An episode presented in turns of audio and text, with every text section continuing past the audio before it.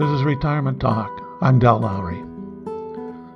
A few years ago, my mailman, grocery checker, and cabinet maker all had scars on their wrists. Repetitive motion was diagnosed. Carpal tunnel syndrome raged across the country like a junior high fad. It was at that time that my hands felt the pain and agony of something gone wrong. Though threatened with a knife, I escaped the procedure. Personal experience and a strong resistance to surgery revealed a surprising analysis for me. Health decisions seem to mount as we move towards and in retirement. We're faced with choosing between alternative treatments. What to do? Where do we turn for advice? Most of the time, we can readily agree with our doctor. Other times, it just doesn't feel right. We want a second opinion. For my hands, my family doctor prescribed drugs to reduce the inflammation. I've always practiced a minimalistic approach to taking any sort of drug, so I didn't take what was prescribed. Later, a hand specialist took x rays, and prescribed a different drug. Once again, I refused. Then a neurologist suggested yet another drug and pronounced the presence of the dreaded carpal tunnel syndrome. He recommended surgery. Still reluctant to accept the drugs or the surgery, I searched for yet another answer. Inquiries led me to a source in Seattle. I was referred to a hand surgery clinic where doctors examine hundreds of hands each month. I called the clinic and inquired as to the necessity of surgery in all cases. I was assured that not all problems required surgery. Promised that I would just receive an examination. I drove the 90 miles south with high hopes. A disturbing scene greeted me. In the elevator, three people had hands in bandages. In the office were several patients waiting for their doctor. They all had bandages on their hands. I wanted to flee, but the long drive and my wife demanded that I see and hear the expert. Dr. John Sack appeared to be in his early fifties. He was tall, with an athletic build and a gentle presence. He was in no rush. He asked me about my occupation or retirement, how I spent my time, hobbies, kids, wife, diet, physical activity, and medical history. He even inquired into my attitude towards life.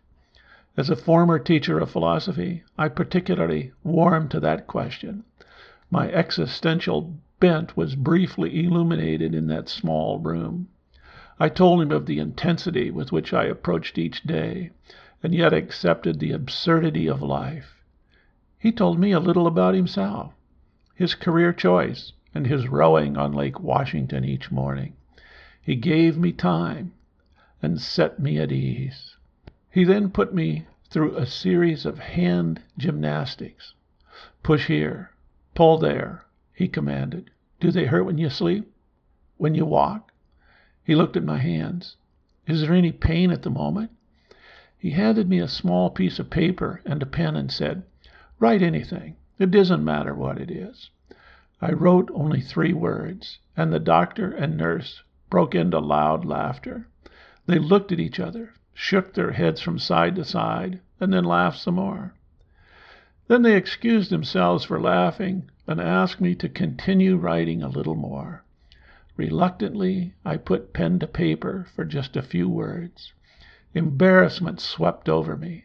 Sweat broke out on my forehead. I sensed the analysis. The doctor shook his head and said that I had written enough. He explained that the laughter was because they had never seen quite such a severe example of my problem. It is textbook. He went on, Dell, you're just not that important. You need to let up. You're going to press that pen right through the table. I'm surprised that you can play the guitar at all. The doctor gave me the medical term for my problem and said that it is commonly called white knuckle disease. When I wrote on the paper, my knuckles had turned white instantly. My effort far exceeded that necessary for the task. I grasped the pen too hard. I pressed on the paper too hard. He had looked in my hands and saw clearly into my mind.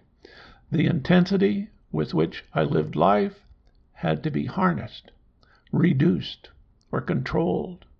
My existential attitude had created an intensity that was overwhelming my body.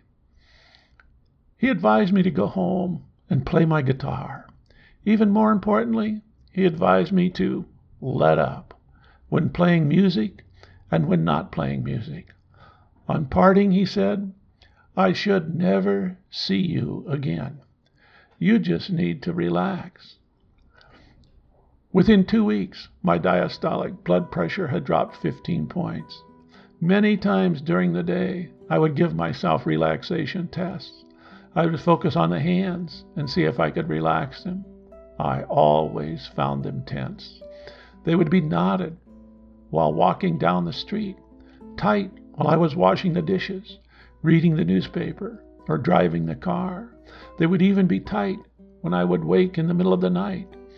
I began noticing the tenseness in my tongue, cheeks, back, and every place else. I'd never noticed this all encompassing condition. It had become a way of life.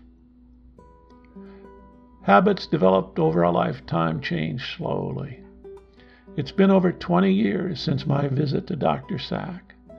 Now my hands are relaxed, as well as much of the rest of me. I felt stupid about causing so much grief to myself, but I felt good about refusing the drugs and the surgery. Fad treatment for a problem that is difficult to diagnose may not address the true problem. Spinoza believed the mind and body were one. My pain, attributed to repetitive motion, was really a mind problem. It took several opinions before the truth was discovered. Sometimes you just have to look around. This is Retirement Talk. If you have questions, comments, or suggestions, contact me at dellretirementtalk.org. You can rate review this podcast on iTunes or wherever you get your podcast. Please do. It helps.